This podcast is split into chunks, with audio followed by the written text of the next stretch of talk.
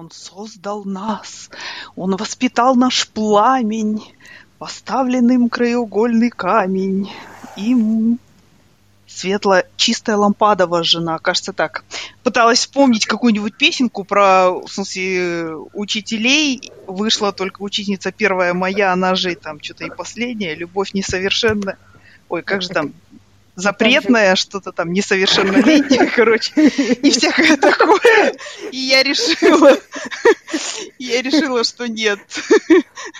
Хотя, конечно, до этого мы тоже дойдем, наверное. Но вот... Ага, окей. Um, все, всем привет. Um, я, у нас сегодня необычный um, выпуск, у нас сегодня трое. Um, мы позвали um, девушку, прекрасную девушку Алию. Здравствуйте. Привет, всем. Алия, привет всем. Привет, да. Привет. Очень рада здесь быть. Да. А, в общем, идея позвать Алию была моя, Алия Кадырова. Мы с Алией лично не знакомы, ни я, ни Динара, но я наблюдаю за Алией в Фейсбуке, и мне очень нравится, что она пишет. А, а, иногда не совсем нравится, но я как бы тоже допускаю, что люди могут писать то, что считают нужным. Но в целом я как бы очень-очень рада, что у нас вот есть так, люди, создающие такой контент, контент в Фейсбуке и а, таких взглядов. А, еще Алия у нас основательница Текстолога. Это да. т- такой ресурс, где учат писать, э, учат писать. Читать. Верно. Я вообще сегодня еще посмотрела твой Фейсбук. Я, я не знала о том, что ты была пресс-секретарем фонда... Э, на Султана Назарбаева, да, да, Султана Назарбаева, что ты изучала политические науки в Кимэпе, это вообще все прекрасно, а, но у меня всего один вопрос. Ага. Когда замуж? Когда замуж? Так. Айгуля. Это вопрос такой в стиле таких опашек. А что с ним? И, и почему он возник, интересно? Ну ладно. Не, ну у нас же... Я, я просто э, как представитель нашей, нашего такого общества. Если девушке столько тридцати лет или больше тридцати, я не знаю, Лия, мне кажется, тебе где-то вокруг тридцати. тридцать. Да, да, если не ошибаюсь. тридцать? Я вышла замуж в да. тридцать четыре. И мне до, лет где-то до двадцати, я не знаю, пяти-восьми... задавали этот вопрос, когда замуж, когда замуж. Потом, когда я купила квартиру в двадцать восемь, мне мама привезла все мое дюнье и сказала, пользуйся, короче, бесполезно это занятие. В смысле, и все. И вот, как бы... Так что... Вот, да, так я что... примерно в том же периоде жизни. Слушай, Айгуля, ты забыла упомянуть, что а, Алия еще ведет подкаст, который я слушала. Он а, называется да. «Не ждали». Не ждали? Да. да, я веду подкаст со своим да. другом, он, между прочим, российский писатель Азамат Габуев, и мы рассказываем про, обсуждаем всякие классические, ну, классические или которые мы считаем классическими произведениями. Для нас. Угу. Да, там сериалы, книги, фильмы, и говорим, они прошли проверку временем или надо их выбросить уже. Да, я слушала пару эпизодов и должна сразу сказать, что если, если какой-нибудь потенциальный жених послушает подкаст Алии, то, если он подумает сто раз, так что я не знаю, честно говоря. Надо делать это под псевдонимом. Да, ну как же, а как же милая дурочка там и все такое. Вот, посмотри на нас, Алия, в смысле, милые дурочки и подкаст усешный. Так что, ну, собственно, к нему и надо переходить, наверное, да? Да. Динамично советуешь. Но, нет, я тоже слушала подкаст, я очень советую, очень интересный, и я для себя много узнала. Мне нравится его академичность на самом деле, потому что некоторые произведения я, может быть, читала давно, и я так я не поняла, что хотел сказать мне автор. Ну, то есть, а, и когда ты слушаешь разбор людей, которые в этом разбираются, то ты так, о, прикольно, я не знал. Поэтому очень рекомендую тем, кто любит читать, и, эм, ну, кто, как я, не понимает некоторых смыслов. И это прекрасно, а. чувствовать, не чувствовать себя виноватым в том, что там, в смысле, великий Толстой тебя раздражает, короче. То есть, ну, или какой-нибудь великий кто-нибудь. Вот. Ну ладно, ну тему на сегодня не про замужество, хотя такой, такой вариант был. Мы хотим поговорить про работу учителя и вообще про Алию как учителя. И, Динара, у тебя был какой-то очень большой вопрос к Алие.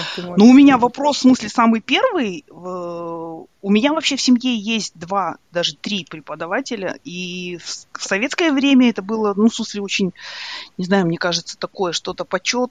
Ну, по крайней мере, когда вот я, в смысле, была ребенком, для нас учителя это были такие полубоги и все такое. Mm-hmm. Вот. Но мой вопрос сейчас, эм, как сказать, сейчас, когда вот очень много выбора, любого, всякого разного, и Алия очень умная, талантливая женщина, она стала учителем. То есть вот... Ну, в смысле, мой главный вопрос, почему, что это? Это действительно, ну, я всегда считаю, что учителя – это такие подвижники, и, это, и эту работу можно выполнять mm-hmm. и не сойти с ума, только если у тебя какое-то призвание есть. Как бы это, mm-hmm. может быть, пафосно немножко не звучало. Вот, я хочу узнать, как Алия, в смысле, пришла к жизни такой, что ее мама mm-hmm. по этому поводу думает и все прочее. Родственники такие. Да, мне кажется, на самом деле сейчас другу, другие коннотации приобретает учительская профессия. И знаете почему? Потому что такое ощущение, как будто э, мир начинает быть все более одержимым детьми. Ну, типа, есть же все mm, вот эти разговоры. Да, да. Сейчас мы гораздо больше, там, ну, мое поколение и старше гораздо больше заботится о детях, там, чтобы их не обидеть, не травмировать. Все эти книги пишутся. И это влияет и на образование тоже. Куча mm-hmm. всяких появляется новых идей, всех вот этих прогрессивных теорий современных. И старые теории снова возрождаются. Там этот, Монте-Сори, Монте-Сори, Джон Дьюи всякие. И, ну и вот, и поэтому и денег больше приходит в образование детское, и взрослое, кстати, тоже. И, ну, по крайней мере, мои ассоциации с профессией учителя больше такие, скорее, творческие, какие-то хипстерские, что ли, в наше время, чем у тех учителей были, у которых я училась в школе. То есть, mm. то есть школа кардинально поменялась. Ну, то есть я вообще как бы не причастна к Казахстан, казахской школе а, с тех пор, как я закончила школу. И а, у меня в голове все еще вот эти вот какие-то кабинеты, а, дик, а, всякие конспекты под диктовку на уроке литературы. То есть из, это все поменялось? Ну, ну, не знаю, как сказать. Честно говоря, у меня специфический опыт. Я работала только в частных школах, и... чувствую, что буду работать тоже в будущем только в них. И, наверное, это все-таки немножко другой мир. Хотя очень много, это такое непопулярное мнение, наверное, в, во внеучительской среде, но Министерство образования Казахстанское делает кое-какие хорошие вещи, на мой взгляд. Вот. Ну, там программы поменялись в такую более современную сторону года четыре назад. По крайней мере, по языкам. Вот. И так... Что я там говорю? А, ну, короче, это немножко другой мир. Частные школы и государственные. Част, частных, конечно, гораздо больше разнообразия, гораздо больше всяких крайних случаев. Есть частные школы, которые, типа, еще более м- такие суровые, чем государственные. Есть родители, там, хотят, чтобы их детей вечно... заставляли делать миллион домашки до двух часов ночи, все такое. То, то есть, то есть богатые родители в каком-то смысле отправляют своих детей в Итон или в Харрис, чтобы там их сыночки спали в неотапливаемых помещениях, короче, и вообще ну, бывает приобретали такое, вот эту да, стифнес, я не знаю, как сказать. За, за не в таком смысле, но есть такое. Бывает такое, что в таких школах, которые типа позиционируются как прогрессивные, там, наоборот, меньше домашнего задания, больше там удовольствия от учебы. И это известная тема, что там возникают такие родители, которые говорят, я беспокоюсь, что он не делает домашнее задание до трех часов ночи, и вдруг он... Если мой ребенок потом... не заколебался, как он общий да, да. казахский подход, не запарился, значит, ничего не сделал. Да, да. Ну, короче, mm-hmm. к чему я это говорю? А, что рынок частного образования намного более разнообразный. Там есть такие супер-хиппи-школы, супер, наоборот, школы, казармы, как я это называю. Mm-hmm. Возможно, он более такой разнообразный, чем гос, госшколы. А, понятно.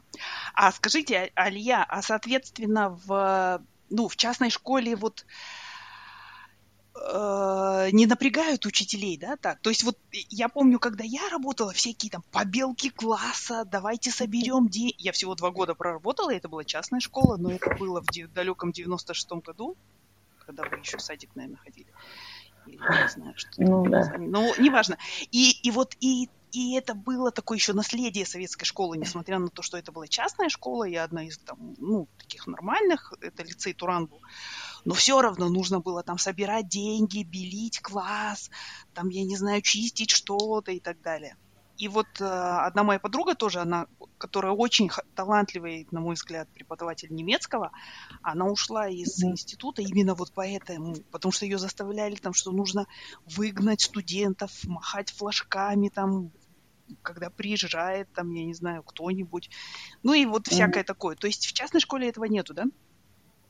Ну нет, я не белила пока что ничего. Это прекрасно.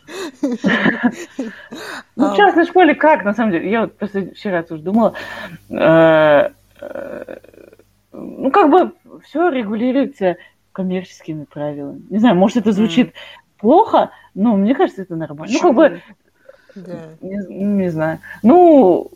Просто как бы учителя, если учителя не захотят, если там их заставят белить, они могут, если у них есть предложение других школ, перейти в другую школу. И как бы капитализм. Вот. Это прекрасно. Да. Слушайте, есть... но если капитализм... А, извини, я... Нет, ничего. Я просто хотела э, уточнить. То есть спрос на учителей есть. Это не проблема, например, для, для тебя найти работу, если ты... Э, тебе надоест твоя текущая школа, ты можешь пойти в течение, там, не знаю... No time найти новую школу. Ну, как раз ну... из Фейсбука Алии мы знаем, что для нее это не проблема. Ну, да. Нет, спрос на учителей большой, но для меня, честно говоря, отчасти, может, была проблема. Ну, не совсем. Ой, у меня такая история драматическая. Я была очень в депрессии после того, как после первой своей школы, ну, после того, как ушла из первой школы, в которой я работала, потому что там был конфликт, в общем, не очень хорошо все это закончилось. И я некоторое время как-то вроде и знала, что буду продолжать в школах работать, но я хотела отдохнуть. И поэтому у меня был перерыв между школами. Но так, в принципе, если хочешь найти школу... Вообще э, голод кадровый на учителей огромный. Все ноют целыми днями директора, что э, типа где хорошие учителя и так далее. Но... много человеческого фактора. Ну, типа, тяжело найти коллектив, там, руководство, которое mm-hmm. прям идеально будет тебе подходить. Ну, как и везде, наверное. Да, да, да. Как и в любой сфере. Алия, вот э, хотела спросить, на мой взгляд, я не знаю, как раз наблюдая за вот э, учителями, которые есть у меня, у меня есть, э, старшая сестра, она преподаватель английского долгое время, ну это в маленьком городке, в Риддере, в Восточном Казахстане, uh-huh. вот, но она тоже там типа звезда у нас такая, ну так вот. И под тоже я не имела в виду ничего плохого. Да, мой вопрос. У меня в семье в моей тоже есть учителя. Старшая, старшая учитель, например. Ну, старшая сестра. Ага. У нее миллион лет стажа и все такое. И на мой взгляд, вот я когда смотрю, я попала, когда я преподавала, я почти случайно попала. И это всего продлилось два года. А вот э, моя вот старшая сестра, она там тридцать лет работает уже в школе. Угу. Нет, больше сорок. Ну и вот, и, и у меня было так, ну, всегда такое ощущение, что учителя это немножко как бы сорт людей такой же, которые идут в артисты. То есть это люди, которые любят внимание, которые немножко экзибиционизмом немножко таким как бы, ну вот страдают, как не страдают, а ну вот есть в них что-то такое, в смысле вы, вы вот ну, видите это вообще в себе, в своих учителях? И, соответственно, следующий мой вопрос – это есть ли а, среди учителей такое, как сказать, борьба за аудиторию, как в Инстаграме, борьба за лайки, за какое-то вот, я не знаю, внимание, одобрение? Вообще, это, это вот какая, ну, это является частью профессии или нет? Да, сто процентов. Не знаю, все да. по-разному, можно по-разному это назвать. Жажда признания, там, не знаю, mm-hmm. или, или низкая самооценка и необходимость, типа, похвалы извне. Ну, будь похвала, типа, в виде, там, любви детей или там... Да, или... да, да. да. Угу.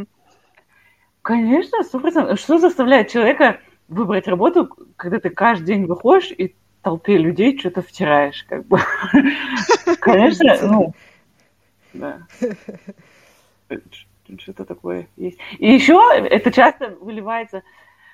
Короче, как я в последнее время иногда еще тренинги провожу для учителей, и это такой особый сорт э, работы, когда нужно вот это все учитывать, что учителя хотят только одного – рассказывать, какие они классные. И ты как бы делаешь тренинг так, чтобы просто у людей была эта возможность. Либо выделяешь под это время специально, чтобы они там... Потому что э, я там рассказывала про проектный метод как-то, и, ну и там просто как пример вкратце привожу. Там, вот однажды я проводила там рэп-баттл по, по классическим произведениям в восьмом классе. И учителя, вместо того, чтобы обсуждать то, что там нужно по заданиям тренинга, начинают рассказывать, как они проводили а рэп-баттл, вот что а они вот были я, намного да? круче. Да. И я бы тоже на их месте так делала, это очень знакомо. Ну, подожди, они же учителя, им надо всех учить всегда. Мне кажется, это какой-то становится такое жизненное кредо, я вас всех научу. Ну, вначале я вас всех вы меня спрашиваете, я рассказываю обычная история. Обычное мое состояние. Я, вот, например, я тоже немножко соприкоснулась с миром э, учительства, но только, э, кажется, месяца восемь я работала учителем э, математики, когда была на четвертом курсе университета. Угу. А, ну, я, я, например, для себя поняла, что это вообще не для меня. Э, причем я не, не интроверт, а я такой, вроде бы, как люблю общение, но... Um, я всегда не могла справиться с... Потому что там тридцать детей в классе, это была uh, государственная школа.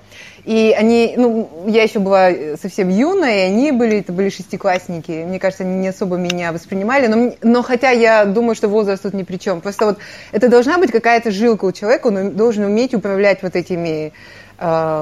детьми, большим количеством, и все они разные. То есть кому-то нужно больше заданий дать, с кем-то нужно наоборот, там, да. помягче. Вот. Как ты вот с этим справляешься? И как ты думаешь, учителями рождаются? Или это такой навык, который можно, а, ну, который можно научиться? Я, например, думаю, что, несмотря на то, что я училась четыре года в университете, мне это не помогло.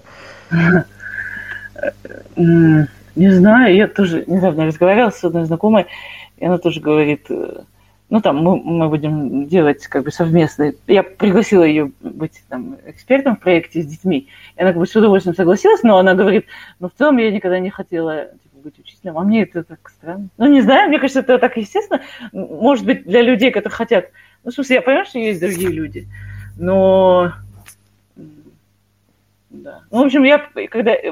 Так, отвечая на ваш вопрос, это, вообще этому можно научиться. В смысле, есть... Прямо техники, техники теории, учебники, mm-hmm. как это все делать. Там. Вот это вот, что все дети разные, это называется дифференциация. И, и на самом деле в современных даже требованиях МОНа есть э, такие, там, когда планируешь урок, есть там дальше такие колонки, и там нужно написать.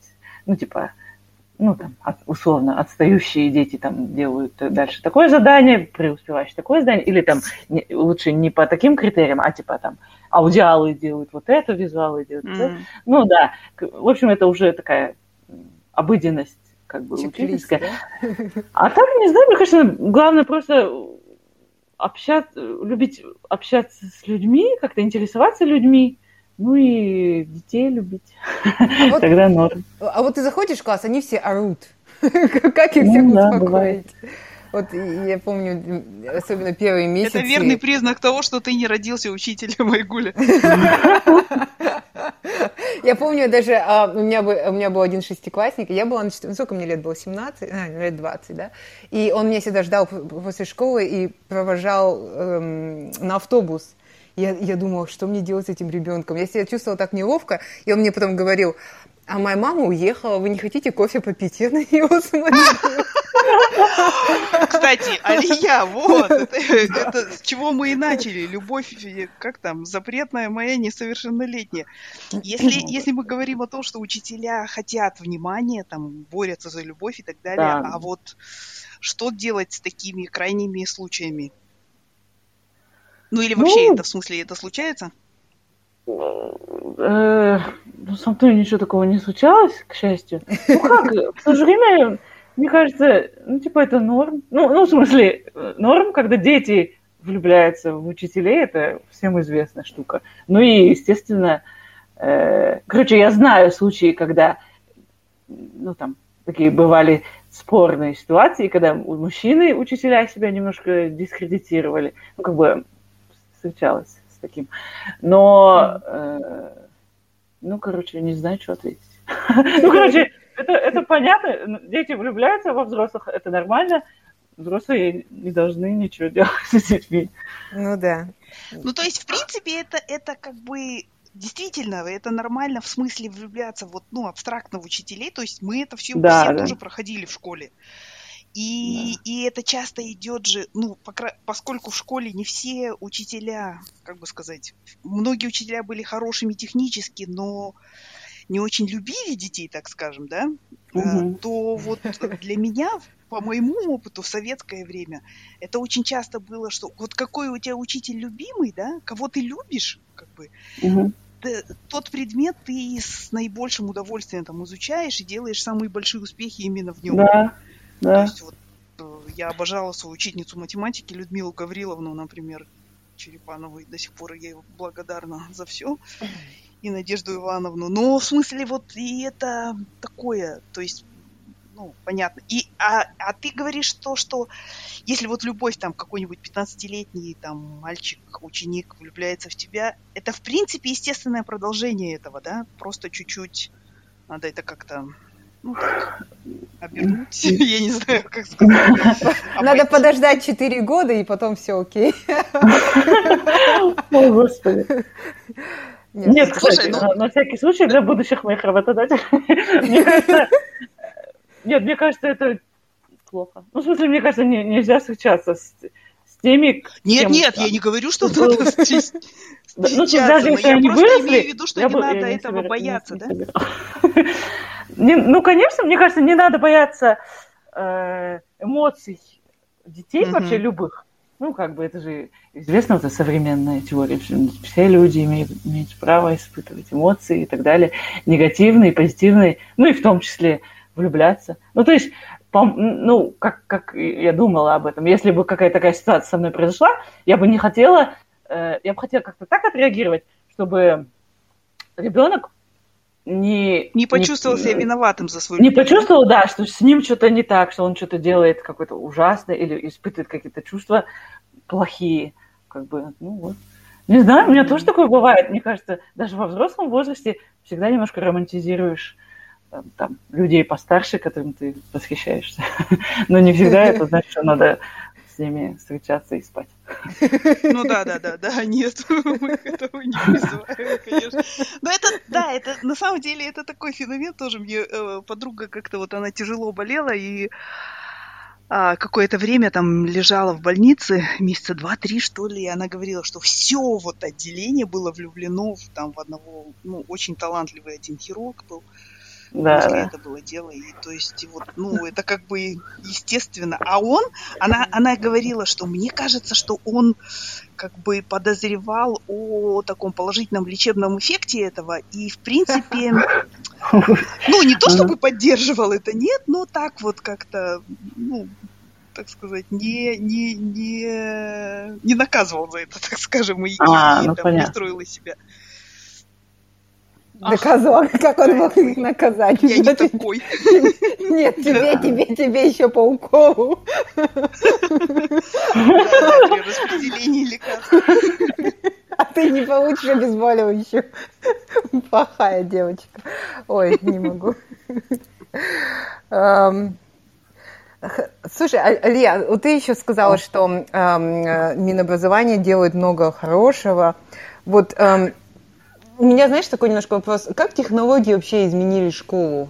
Например, даже взять литературу, да, вот ты преподаешь э, литературу. Mm-hmm. Я помню, раньше ты, тебе нужно было написать сочинение, ты должен прочесть это произведение, потом прийти к каким-то мыслям, что-то написать. Сейчас же такой нет проблемы, ты загуглил и можешь найти что угодно. Как-то, э, я не говорю о плагиате, но это можно как-то выдать за свое, просто написать другими словами. Как это вообще влияет на учителей, на смену как бы вашей тактики обучения и... Как это поменялось от тех времен, когда мы были учениками? Ну, да, я не особо могу сравнить, честно говоря. Я это начала преподавать уже, когда были технологии. Но в плане языка, язык, конечно, мне кажется, технологии поменяли, как сказать, типа грамотность стала другой. Вот, например, обожаю эту историю, все время говорю, в Финляндии... Сейчас в их этом, национальном куррикулуме уже нету слова literacy, ну, типа грамотность, потому что mm-hmm. весь земной шар уже литеры, ну, более-менее девяносто девять процентов. Ну, если у тебя есть спелл-чекер, да, или что? А, или вообще просто, что вообще, они считают, да. что уровень а... сам образования такой, что не надо об этом заботиться, да? Не-не-не, не совсем. У них вместо literacy теперь multi-literacy. А multi-literacy – это, короче, коммуникации... во всех смыслах. Ну, то есть уже недостаточно уметь там красиво написать, но нужно еще и там сверстать сайт. Ну, как бы, и по идее дети должны это уметь. То есть коммуникация благодаря технологиям стала более объемной. Есть вот и подкасты, там, и YouTube-каналы, и предполагается, что дети должны выходить из школы. Ну, в Финляндии предполагается. У нас как бы тоже, но mm-hmm. не так, конечно, пока это все внедрено. И предполагается, что дети должны выйти не только ставя правильно запятые, и не столько, но и в состоянии вообще на более высоком уровне с информацией взаимодействовать. Ну, по крайней мере, вот по, wow. по русскому языку такая программа. Да. То есть это, это не как просто... вот в, в ай ти есть такое понятие, ну, в смысле, в ай ти есть такое понятие multi-channel. И говорят, что а идеально это omni-channel, то есть когда как бы по mm. всем каналам ты можешь... Айгуль, я тебя да. перебила. Нет, все хорошо. Сейчас, да? Вот, например, вы, может, удивитесь, может, нет, в программе по-русскому, вот прям, ну, в этом году, который я использую, там есть такие цели, ну, как, как бы на каждый урок есть цели. Есть учебник, учебник как бы э, предлагает варианты, как этих целей достигать на каждом уроке, но можно и свои придумывать, конечно, что я обычно делаю. И цели, вот, например, в десятом классе одна из целей – научиться иллюстрировать свои э, статьи инфографикой. Как бы wow. раньше mm-hmm. это было бы, может, ну, типа, когда я уч- была школьницей, это такого слова еще не было, инфографика. И я бы удивилась. А когда а мы были школьницами, мы просто на, в тетрадях в линейку писали слова под диктовку. Да. Да, ну, я тоже. Ну, сейчас мы... уже нет практически диктантов, кстати. Нет диктантов? О, боже, mm-hmm. какая прекрасная школа. А, ну, получается, это же немножко усложнило жизнь детям. Но нет, я вижу как бы это с двух сторон. Во-первых, ты хотя бы видишь смысл того, что ты делаешь, для чего ты это делаешь. Для меня это была проблема всю мою школьную жизнь. Mm-hmm. Я не могла понять, зачем. Я знала, как, я знала, куда, но я не знала, зачем. Вот, mm-hmm. и, то есть, если ты понимаешь, что вот тебе нужно грамотно писать, потому что ты пишешь статью и выложишь ее в интернет, и будут ее читать, наверное, это дает тебе какую-то э, мотивацию и цель. Mm-hmm. Mm-hmm. Вот, да, что... ну, так и есть. Да. У меня даже отдельным этим вопросом написано «финская школа». Так, Айгуля, подожди, ты в смысле этот самый сессию превратила в какое-то интервью с министром образования? Все, пора переходить к моим вопросам. Айтханкерс. Да. У меня вопрос такой. Я помню, когда я работала в, в, этом, в, в лицее, и я как ага. бы была такая типа айтишница, там молодая совсем, ну тоже мне двадцать три было, я там что-то на стороне писала, там и так далее, и так далее. И вот был момент такой, что э, это был девяносто шестой - девяносто восьмой годы. Угу. То есть и я добиралась на работу там даже не на такси, а на автобусах всяких и так далее. Но у меня угу. были учи- э, ученики, которые приезжали сами. Но это было еще конец девяностых, то есть... И все решалось, то есть пятнадцатилетний мальчик мог иметь там права, ну или без прав приезжать на какой-нибудь развороченной машине в школу, или mm-hmm. его привозил какой-нибудь водитель и так далее. И вот иногда у меня было такое, как бы сказать, это все постепенно решалось, ну вот в процессе того, что, ну, общения такого, и, да, и дети понимали, в смысле, всегда любые дети понимали, что, ну, какая-то ценность твоя вот есть, да, другая. Но иногда вот э, они у меня так спрашивали, типа, а почему вы работаете в школе с таким вот... И в этом немножко именно от детей-мажоров сквозило такое, что типа, ну если ты такая умная детка, ну как бы... И чё? Почему ты здесь? Вот ты с таким встречаешься вообще? И вообще есть такое какое-то отдельное понятие дети-мажоры? Ну...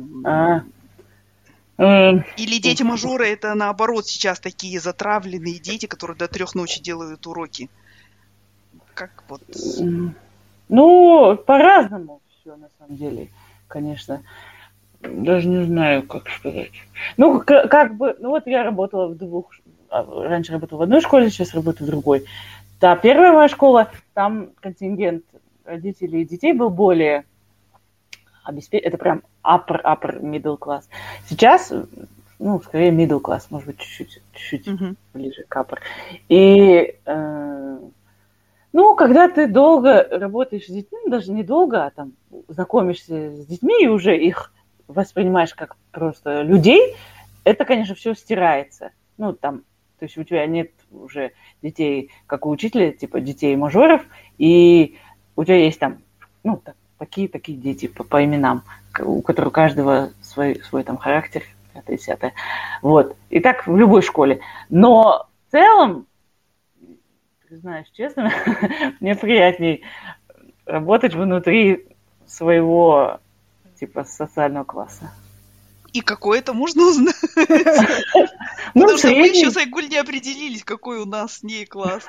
У меня, мне кажется, working класс. Да? А, хорошо.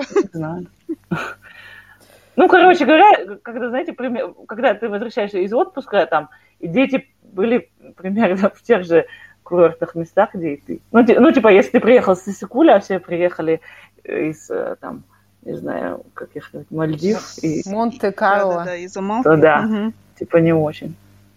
Ну, как бы mm-hmm. ты себя... Ну, типа, это не проблема детей, но ты себя чувствуешь не очень. Типа, блин.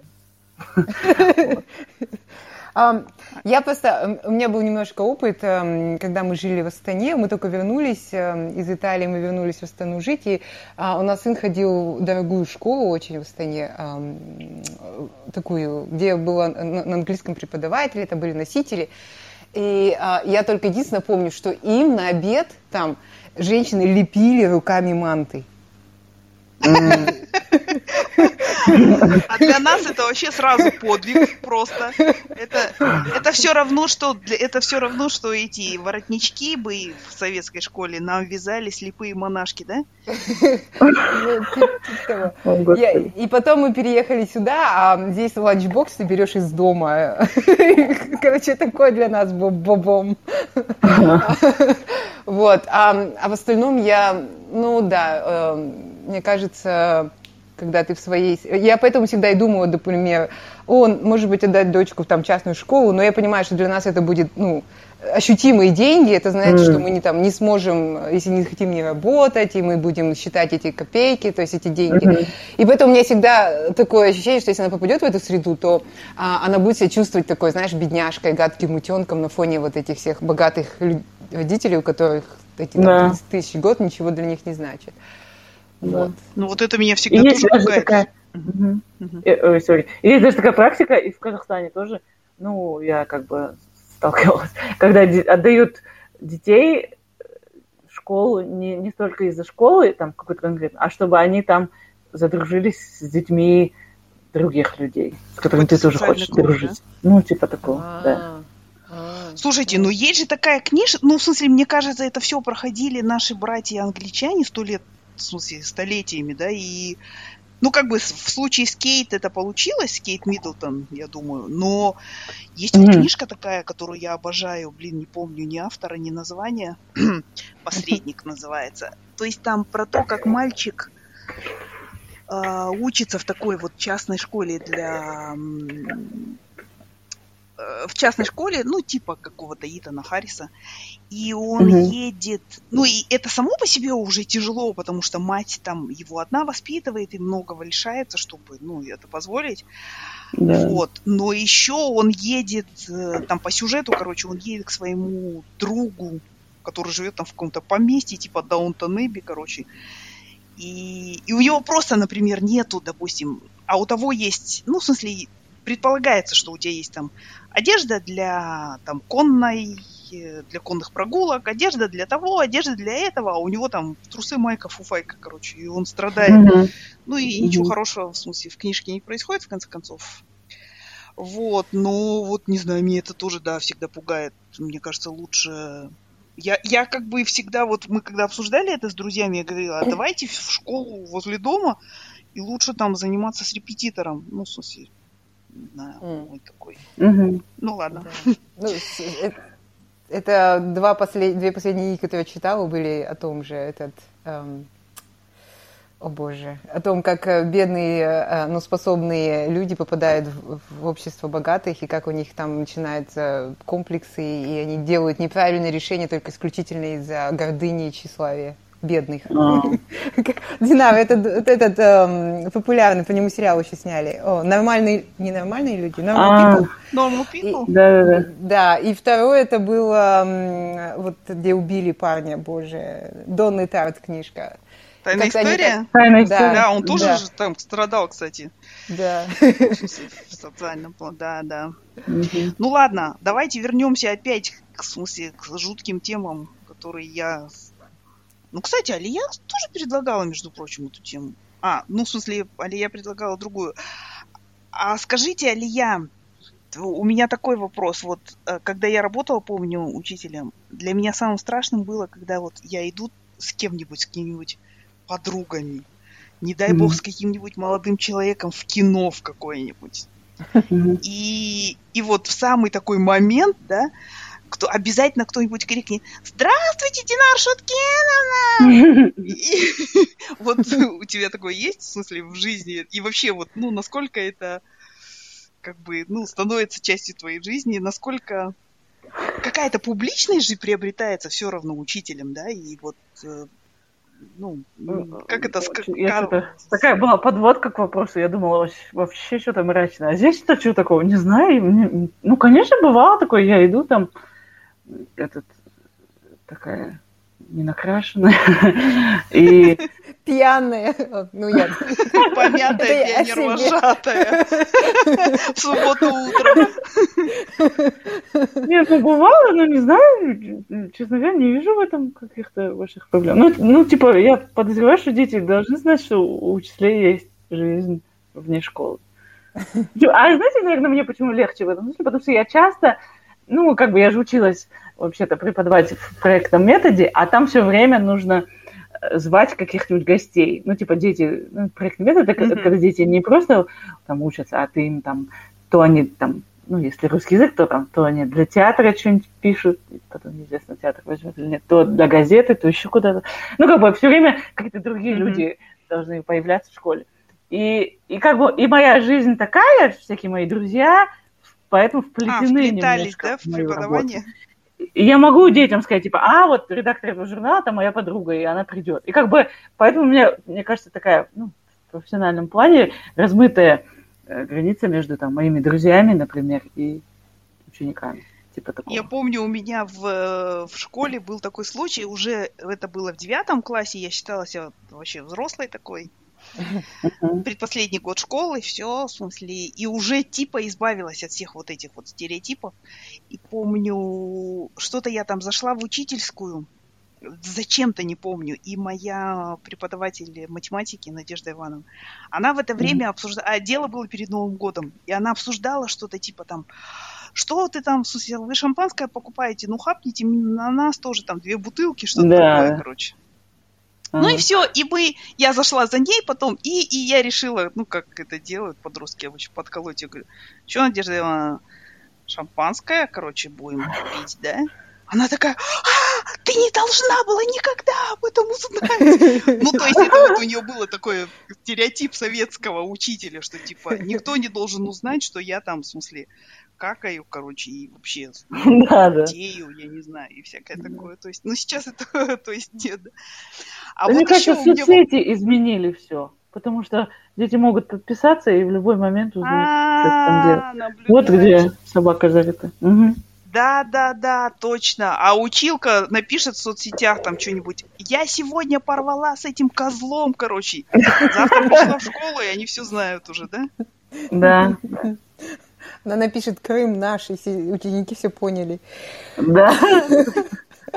Нет, а были реально скандалы. Есть периодически такие скандалы возникают, в России особенно. Типа учительницу уволили за то, что она выложила фотографии с купальник, ну, в купальнике с отпуска. И а, начинается потом там холивар. Типа.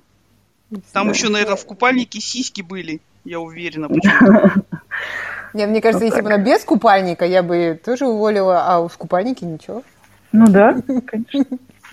Не, ну а без купальника, смотря где тоже, ну я не знаю. А, не, ну да, ну смотря где, если это на горячо любимом нам порнхабе, то ради бога. Хотя, наверное, в смысле, такой этот самый мунлайтинг запрещен, в смысле, что ты работаешь учительницей и еще, в смысле, порноактриса одновременно. Ладно. Ну, да. А, Алия, а вот еще такой вопрос. У меня две есть подружайки, у которых мамы в советское время были такими учителями. И очень, очень... Ну, они работали там по пятьдесят лет, и их любили ученики, и они были такие включенные и очень-очень... ну, крутые учителя.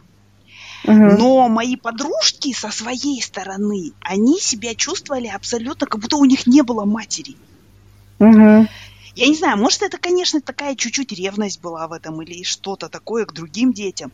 Но вот именно, то есть, такое. И они часто, вот одна из них особенно говорит, что учитель в семье, ну, в смысле, это как вот всегда сапожник без сапог, в смысле... Uh-huh. Ты видишь это такое вот среди своих коллег вообще? Ну, даже или не сама знаю. Об этом думаешь? У меня есть, я так шучу, ну, не то что шучу, а просто если утрировать, мне кажется, учительницы делятся на две категории. На самом деле, я знаю нескольких знакомых, у меня есть знакомые учительницы, которые child-free. И они типа uh-huh. люблю детей и чужих, но своих никогда не заведу. А есть те, которые хотят там пятьсот миллионов детей родить. Это я к таким отношусь. И я каждый, ну как бы я люблю детей, и своих тоже собираюсь когда-то. Ну то есть зачем, зачем работать в школе, когда я могу такую школу родить, да, сама? Да, да, да. Exactly, точно.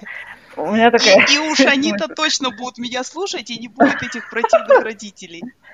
Нет, ну, я, кстати, про своих думаю что... наоборот. А, а, и они будут меня слушать, и у меня не будет администрации, которая мне будет говорить, что с ними делать. И я буду все теории применять на них.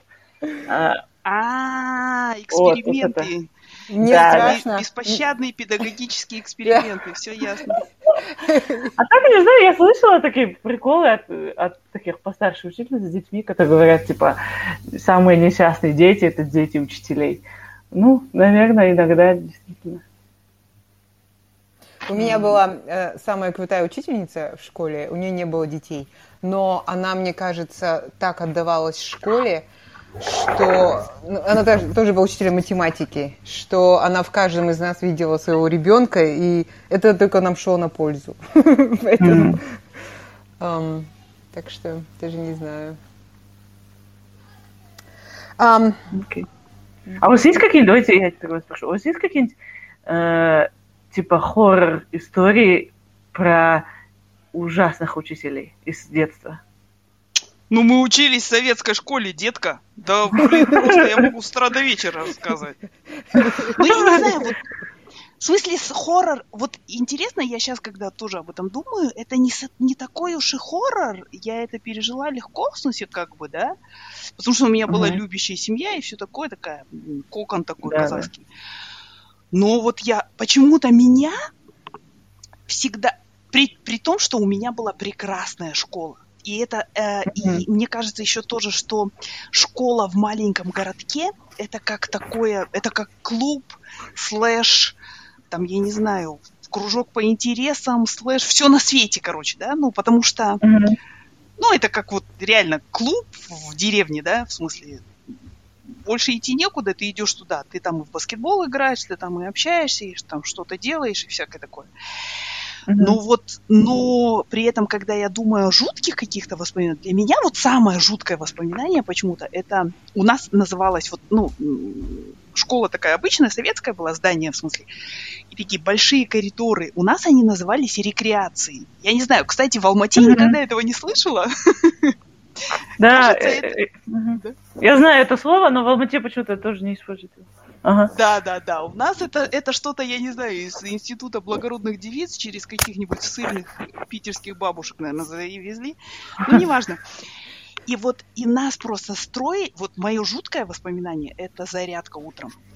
Потому что это А-а-а. страшно напоминало. Вот у меня ощущение от этого, как вот э, побег из Шоушенка. То mm-hmm. есть нас... выстраивали в этой вот рекреации и утром заставляли делать зарядку. И это было... И мне почему-то это напоминало... Я всегда была очень индивидуалистичной, что ли, в смысле. И мне это очень mm-hmm. напоминало концлагерь, я не знаю. Но вишенкой на торте было такое... У нас была такая завуч по воспитательной работе. В советское время это самая ужасная, мне кажется, должность была. И mm-hmm. она была очень хорошая на самом деле женщина. Мне кажется, что ну, она была хорошим учителем, все, но вот эта вот работа сделала из нее. Потому что когда кто-то там, мальчики разбивали стекла, вели к ней там всякие школы, ну, малолетние преступники, бла-бла-бла-бла и все такое. И вот и у нас был, например, я вспоминаю вот эту зарядку, это класс восьмой, скажем, да, то есть я еще mm-hmm. тогда, в то время, там вообще у меня ни одного полового гормона, кажется, не было, mm-hmm. но мои все русские девахи, короче, одноклассницы, они уже отрастили себе грудь, у них там, ну, в смысле, какие-то интересы были, имеется mm-hmm. в виду, mm-hmm. кроме интеллектуальных, так скажем. И вот я помню, Клавдия Михайловна ее звали, она вот так ходила между рядами и проверяла. И нельзя было иметь капли макияжа. А девчонки замазывали вот этим советским А-а-а. кремом прыщи, да? Ну, потому что ты подросток, ты хочешь хорошо выглядеть, а у тебя прыщи там и так далее. Да-да. И она на, на глазах у всех заставляла, короче, выйти и идти умываться там в туалете холодной водой. И еще да. были запрещены... А, украшения, то есть она срывала сережки из рук, вырывала, ой, из, из ушей. И для меня О. вот это вот какое-то жуткое ощущение именно такого, как бы вот из какого-то замятина, я не знаю, да, в смысле, что вот ну, нас всех строили и, и пытались удалить любые проявления индивидуальности, вот, ну, в смысле... Mm-hmm. И вот, ну, и, и она, причем при том, что она, я считаю, что она была хорошим человеком, но я не знаю, вот, система ее изуродовала или что, я не, ну, вот это было, и она вот, и она такая чуть-чуть скрюченная ходила между нами. Ну, ей уже было за шестьдесят в то время, кажется. Mm-hmm. Ходила и вот так вот, и вырывала... у девчонок там сережки из ушей и так далее. Вот для меня это самое страшное воспоминание о школе. Вырывала прям, ну, как бы... Ну, имеется в виду, она так вот прям расстегивала сама. Она даже не говорила, там, сними, да?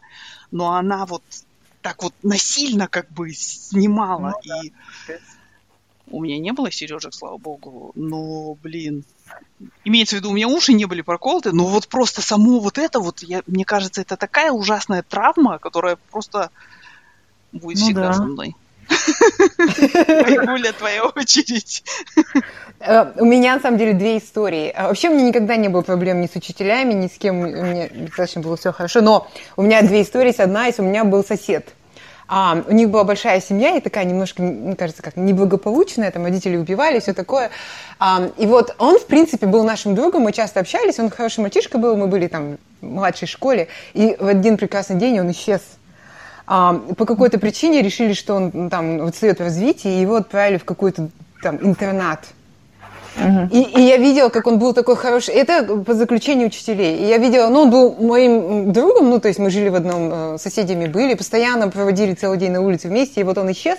И после того, как он стал возвращаться из, из этого интерната, он, он стал совсем другим человеком. Он стал, мне кажется, много хуже, он стал такой какой-то более агрессивный, более злой, ну, то есть совсем другой человек. И я все время о нем, о нем вспоминаю и понимаю, что вот именно вот этот человек был погублен этой системой. И э, я всегда думаю, ну вот, кто принял это решение. Я тогда была совсем маленькая, даже, мне кажется, это вот только я позже стала задумываться, когда уже мы там школу закончили. И, и мне кажется, что а, иногда я думаю, может, у них это просто была какая-нибудь статистика, им нужно было кого-то выдать, знаешь, чтобы вот там в районе mm-hmm. есть школа, в которой надо набрать там сто каких-нибудь таких вот детей. И, а, потому что с моей точки зрения он был абсолютно, абсолютно нормальным. Ну, может, плохо учился, там, не такой, не Брайт и не а, космонавт, но... Мне кажется, общество, он бы вполне мог бы прекрасно жить в обществе, не, не, не создавая никаких проблем. Это вот одна вещь. И вторая вещь, когда учителя разбирались между собой через меня. Это было... О, вот это интересно. У меня никогда такого не было. А как это бывает? Ну вот учитель по воспитательной части, моя учитель по математике, которая, в принципе, мне кажется, она немножко ревностно, ревностно относилась, потому что, ну, у меня математика хорошо шла, и она так всегда там давала мне дополнительные задания, то есть она реально была настроена, чтобы вот сделать из меня прям такого вот хорошего математика, и эм, не жалея своих сил. А я была каким-то вот по воспитательной работе капитаном или кем-то, не знаю, и нам нужно было... Патрик, короче, а, была в школе, ясно. Да. Октябрят принимали или кого-то там принимали, мне нужно было быть во время урока математики на этом мероприятии. И это сказал, не пойдешь, и я так понимаю, это был финт в сторону вот этого зауча по воспитательной части. А за, зауч по воспитательной части сказал, приходи, то есть мы без тебя не можем сделать, потому что я, ну, как бы все это организовывала. В итоге я стояла и не знала, что делать. Вот я между этими двумя тетками, и они обе, одна говорит нет, другая говорит нет. И потом зауч по воспитательной части говорит мне, приходи, я разберусь потом, не, не переживай. Я пришла, провела мероприятие, пришла на урок математики, и она мне сказала, тебя видеть не хочу вообще никогда. Вот, убирайся. Это как в семьях бывает, да? Выбери или папа, или мама. Да, да. И со мной никогда никто так не разговаривал. Она так, она причем не орала на меня, но она так мне сказала, вот все, ты для меня типа больше не больше не ученица. Да, не, и я, я тогда столько, я в своей жизни столько не плакала, кажется. Это для а, меня была ужасная это. трагедия.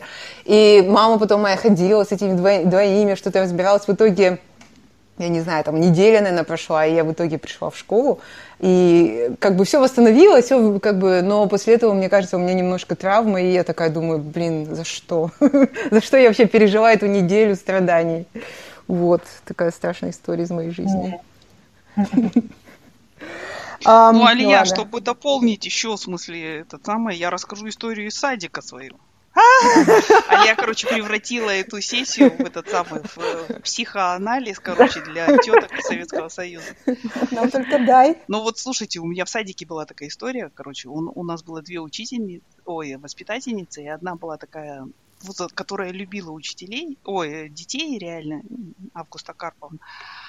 И была другая, короче, она, ну, я не знаю, что и как, но она очень часто любила вот устраивать такие там, сидите тихо там, ну, вот всякое такое, короче. И вот однажды она была, они там как-то, кажется, по сменам, что ли, работали, я не знаю. И это было уже вечер, а мне было года три, наверное, четыре, но я помню прекрасно эту историю все, и...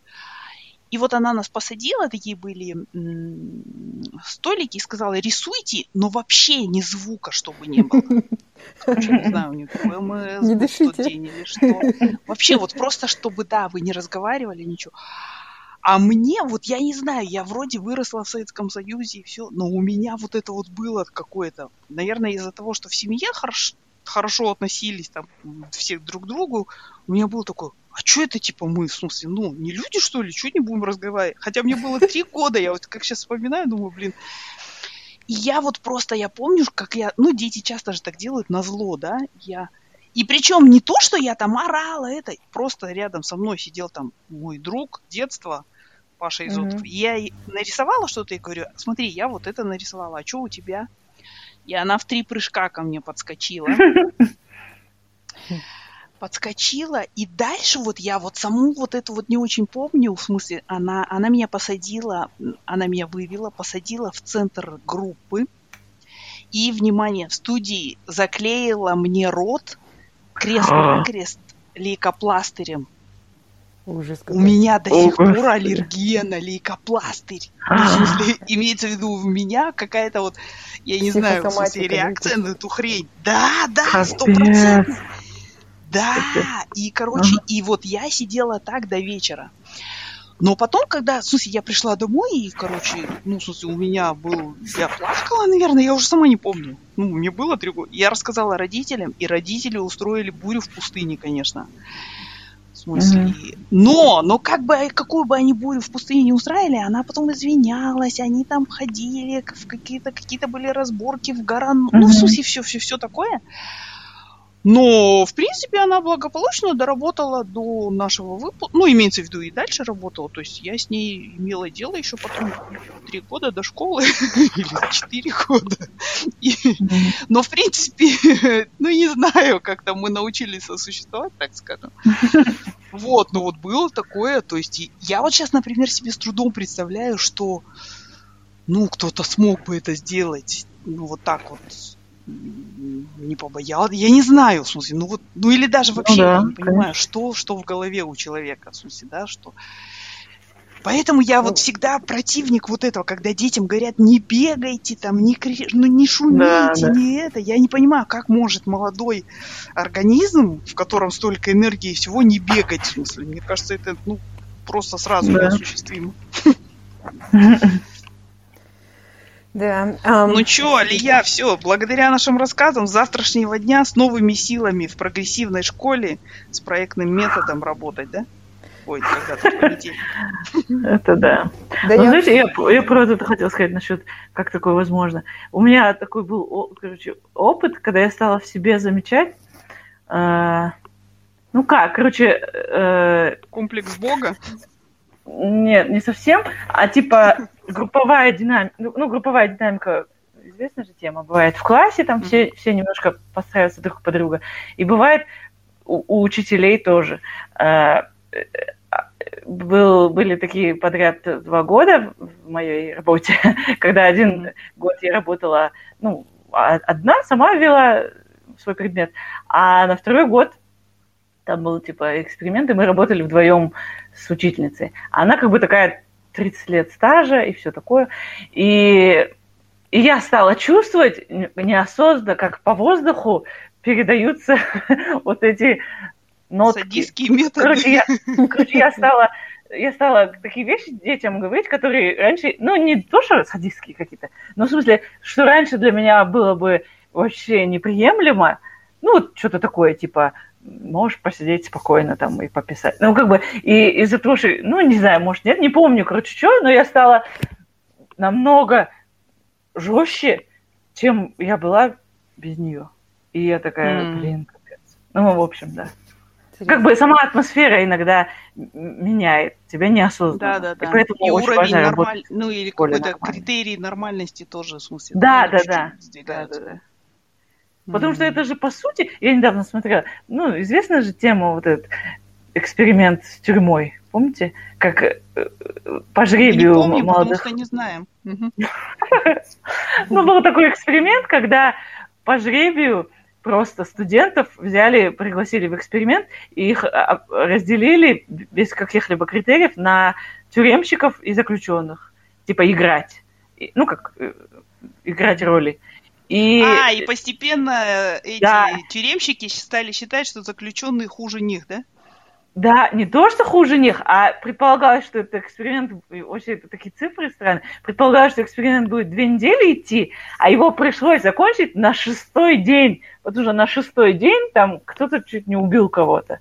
Они как бы дошло до рукоприкладства и, и, и вообще ужас. И вот школа да это всего же немножко шесть дней про надо это. А люди по тридцать лет в школе работают. Да. Надо быть внимательным. И еще у меня есть такая теория, не знаю, опять что-то интервью какое-то министерство превращается, но все равно у меня есть такая теория, что ну как бы власть, она перетекает. Там же много, на самом деле, ступенек да, власти да. вообще в школьной этой. И если там на тебя наорал директор с утра, ты пошел наорал на детей, дети весь день орут друг на друга там и булят друг друга. И, короче, кто-то в этой цепочке должен останавливать этот поток агрессии. Вот. Но тяжело да, это да, делать да, в одиночку, да, да. если все вокруг тебя агрессивные, а ты как мать Тереза. Вот, тут mm. тоже станешь агрессивным. Ну, по сути, культуру диктует э, руководство, то есть верхушки спускают культуру, или ты думаешь, что культура может, э, как бы, ты можешь создать свою культуру доброжелательного, уважительного класса, но если остальная школа, э, ну, такая немножко пропагандирует агрессию, то как это вообще возможно сохранять? Нет, это, ну, это очень тяжело. Ну, у меня... Было, был такой момент, когда я почувствовала, что как бы мне приходится быть чуть-чуть буфером. Ну, в смысле, когда mm-hmm. я старалась mm-hmm. в классе быть дружелюбней, чем, чем коллеги были дружелюбнее между собой. Ну, это не, не там, где я сейчас работаю. Да, да, понимаю. И, и ты как бы очень быстро устаешь от этого, если ты пытаешься быть в классе держать более дружелюбно. Это же в каком-то смысле есть. Делают родители детям своим, да? То есть они пытаются их немножко, ну, ограждать от каких-то вот таких слишком сильных ударов мира, как вот, ну или не знаю как сказать. Ну да. Как, как в фильме «Жизнь прекрасна», да? В смысле, мы в концлагере живем, да, да, да. Ну, давай. Ну, я буду делать вид, что это у нас игра такая. А вот есть же, да, много фильмов, американских в основном, как какой-нибудь такой белый, интеллигентный, но очень добрый учитель приезжает в какой-нибудь неблагополучный район, uh-huh. и э, он первый раз начинает с ними общаться как с людьми, он добрый, он там учит их читать правильную литературу, то есть он им как бы дает намек на нормальную жизнь, и вот они потом к концу меняются, все становятся такими хорошими, перестают да. принимать навык. Это вообще, это, это сказка, я думаю, или ты думаешь, что такое возможно, что такие чудеса педагогики существуют? Как, как ты можешь повлиять на ребенка, если среда остальная не меняется? Я опять вернулась к своему вопросу. Mm. Да, я думаю, не, нельзя.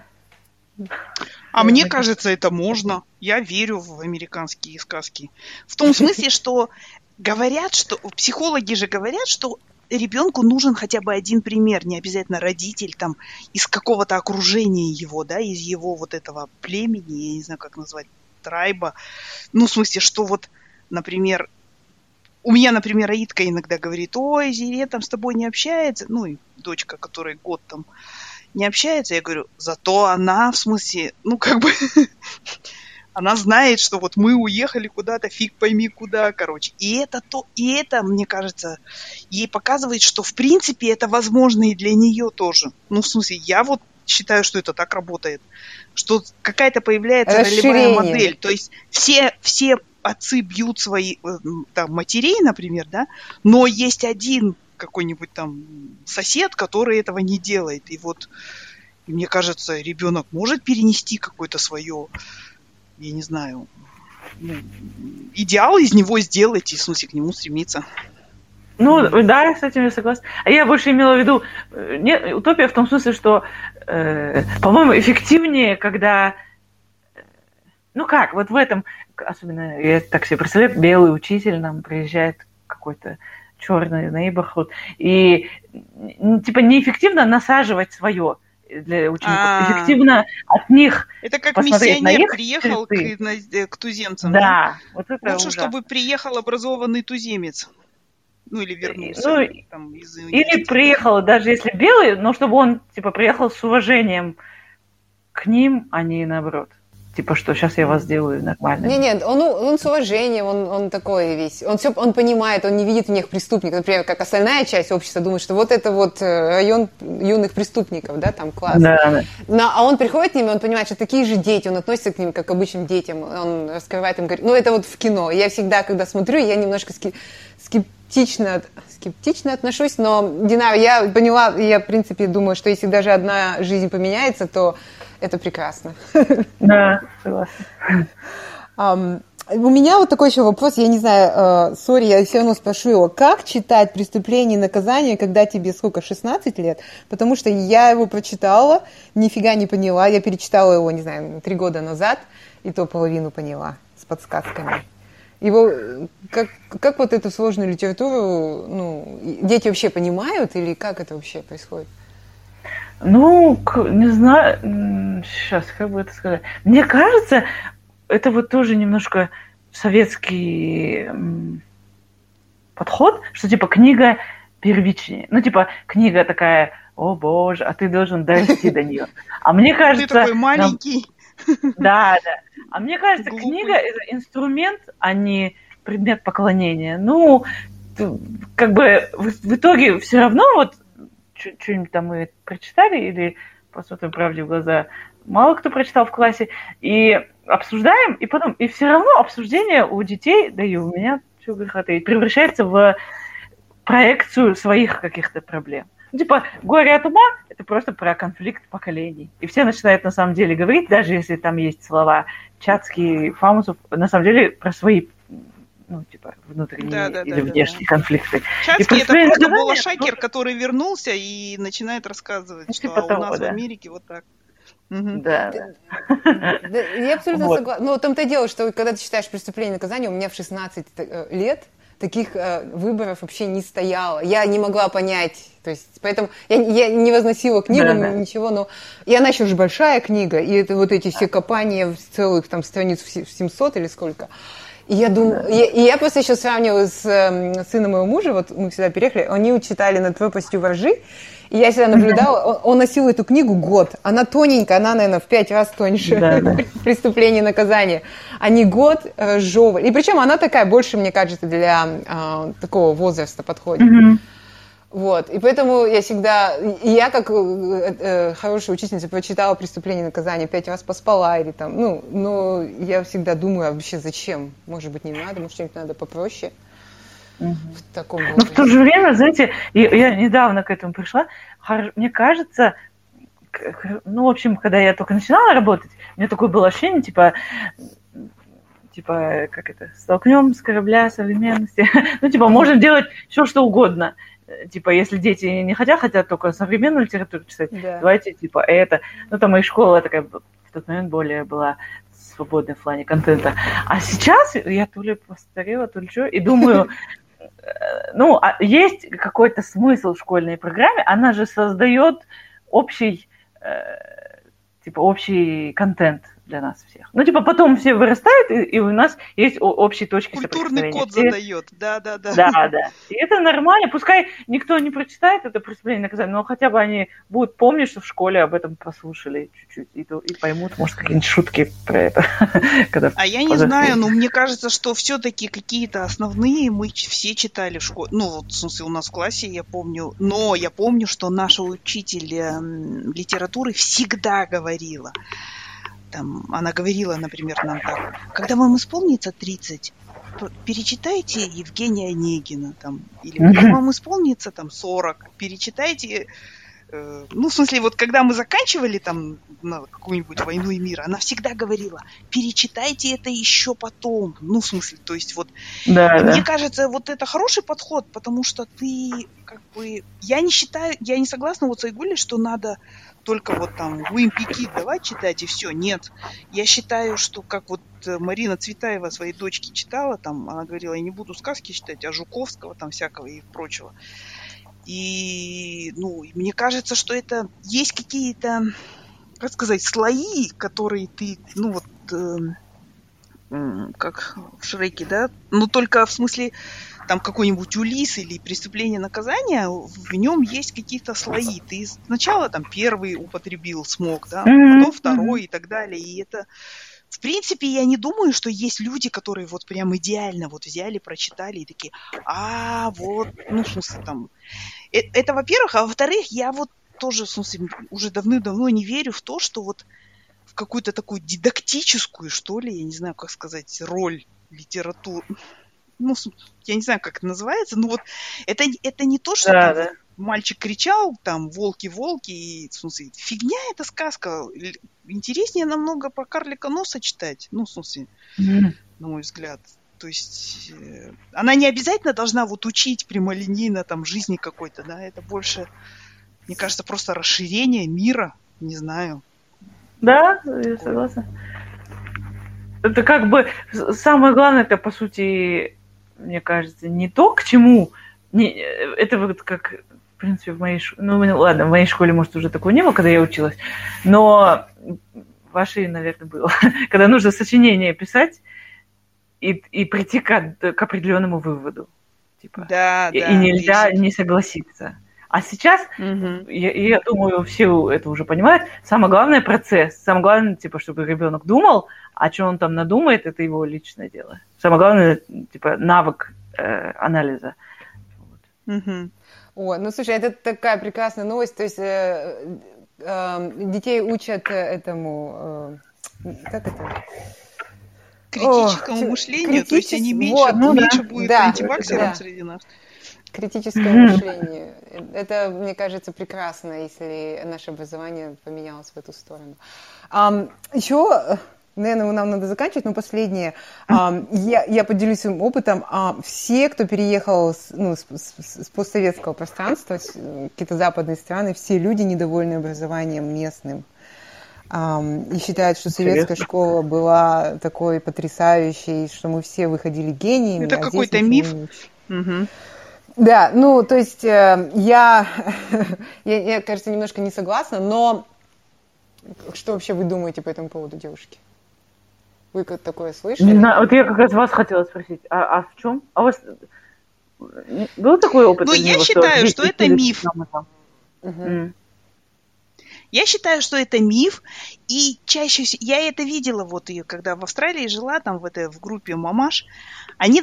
Причем претензии глупые абсолютно предъявлялись. То есть, например, почему там предмет называется естествознание? Вот у нас была физика там отдельно, химия отдельно, там то и сё. И в результате мы не понимаем, в смысле, что происходит в двигателе внутреннего сгорания. Или там мы не понимаем, что происходит, когда нам шины вулканизируют, детка. А как раз вот, ну, в смысле, у детей, которые, у которых естествознание, все эти, ну, все вместе это сплетено в одну картину мира. Я вот, я не знаю, я считаю, что это все надуманные такие э, представления о нашем вот таком образовании, в смысле, оно, советское образование, я понимаю, да, оно там от российского, а то от немецкого, и все вот это вот муть, но мне кажется, что это уже такой там позапрошлый век, что об этом забыть пора. Но, но вот интересный еще факт, что в этом году университеты здесь, в Австралии, они понизили цену за обучение на, ну, точным наукам всяким, физикам, математикам, химикам, очень mm-hmm. значительно. Но они это восполнили за счет гуманитариев. То есть гуманитариям всем подняли очень высокую цену, потому что тенденция, что а, дети, особенно, мне кажется, вот именно те, кто здесь живут несколько поколений, не дети а, иммигрантские, например, как наши, которых мы математика, математика, математика, а вот именно mm-hmm. те, кто уже здесь давно жил, они все хотят быть гуманитариями, они хотят заниматься гуманитарными, там, кто-то хочет писать книгу, кто-то хочет просто литературу изучать, и страна очень сильно нуждается в технарях. А, вот, и поэтому они, у них постоянные вот эти дебаты на тему, что они должны эм, как-то, что мы, Австралия, в принципе, по эм, точным наукам сильно отстает от остального, остального мира, и они должны mm. сделать вот, и, э, именно большой упор на эти науки, и, и даже если посмотришь, что физика, там, химия, математика, это все дети иммигрантов, ну, то есть и, и то, первые там поколения, не, не, следующее mm. поколение хочет что-нибудь для души. Mm-hmm. Потому что не надо думать о хлебе. Вот. Ну, я, честно говоря, не знаю. Ну, у меня, я не знаю казахское образование, но я помню, что вот именно наше, когда я училась, мне вот, я как говорила, мне не хватало ответа на вопрос, зачем? Зачем я это учу? Вот. Это как раз... Гуманитарии чаще знают ответ на это, мне кажется. А тут, по-моему, я не знаю, как сейчас, но несколько лет назад был, это было такое недовольство, что э, забрали гуманитарные предметы из технических специальностей. Ну, типа, если ты поступаешь на инженера, учиться ты не будешь, как все, на первом курсе проходить философию, там, э, введение, там, в этику, типа такого. И, ну и некоторые возмущались, что это плохо, мы перестанем думать. Ну да. Создаст робота mm-hmm. и даже не задумать, что этот робот всех уничтожит, да? Не, но мне кажется, что в институте, когда в университете, может быть, это ну и неплохо, в общем-то. Ну, в смысле, хотя бы, как бы сказать, я имею в виду в качестве обязательной программы. Нет, неплохо, что в смысле этим не загружают, потому что очень часто, когда это в обязательной программе, это становится таким... Ну, я помню, у нас культурология, философия, но это такая фигня была, на самом деле. А мне кажется, что лучше это брать уже тогда в каком-нибудь, ну, таком селективном курсе. Ну, то есть ты осознанно берешь, ты осознанно это изучаешь, это приносит тебе удовольствие какое-то. Mm. А так, в принципе, ну, в смысле, книжки читать. Имеется в виду, если ты хочешь, там, ты инженер какой-нибудь, робототехник, но при этом хочешь, там, не знаю... знать о русской литературе там девятнадцатого века, ну, вперед. Мне кажется, ну, ну то есть... Ты, в, ты думаешь, от, это не в, обязательно? В университете, да, я, в принципе, нормально бы к этому отнеслась. Но в школе нет. Я считаю, mm. что, ну... ну это, тем более это мы же... Да, да, да. Mm-hmm. И мне, мне кажется, что тоже сейчас вот, ну, жизнь же изменяется так, что все больше становится именно профессий творческих. И даже в техническом mm-hmm. плане многие профессии творческими становятся. И мне кажется, mm-hmm. что если ты книг не читаешь и там не, не рассуждаешь, не, не, не знаю, не переселяешься в какие-то миры другие, да, mm-hmm. ну, не будет у тебя ничего хорошего в, там и в робототехнике тоже. Ну, в смысле. Mm-hmm. Я так рассуждаю. Так что, э, в отличие от того, что мой папа говорил, он всегда говорил: доченька, учи математику и физику, все остальное фигня. Я ли я считаю, что литература – это царица всех наук, или как там, химия у нас была, кажется, в кабинете. Химия – царица всех наук. Мой папа считал, что математика… Иванович Менделеев. Да, да, да, да. А математика ум в порядок приводит. Это Ломоносовского у меня было в кабинете. А у нас, ты говорила, как там… что-то там, тогда литературу, лучшую историю. Ну, короче, что литература – это история. Да, я согласна с этим. А, нет, о, вспомнила. Хорошо, что есть литература, лучшая история. Что спорно, на самом деле, теперь, мне кажется. Ну, ладно, это Евсушенко сказал. Да, интересно. Ну, девушки, спасибо большое. Мне кажется, мы наговорили даже больше, чем я ожидала. Если есть вопросы. Да, классно так поболтали. Да. Спасибо, спасибо большое, Алия, что выделила mm-hmm. нам спасибо. семьдесят восемь минут. Это сколько мы записали. Алия внесла волну интеллектуальности в наш разговор, несмотря на все мои старания. Но, но мы тоже не подвели Динара. Мы затащили да. Алию, Алию туда, где мы любим быть. Классно, мне так понравилось. Зовите еще, если да, обязательно. Если будет возможность. Хорошо. Зовите еще, если можно и не про образование поболтать, про всякие настоящие. Да, во всякие мы любим. Да. Ну, вот. Ну, спасибо большое.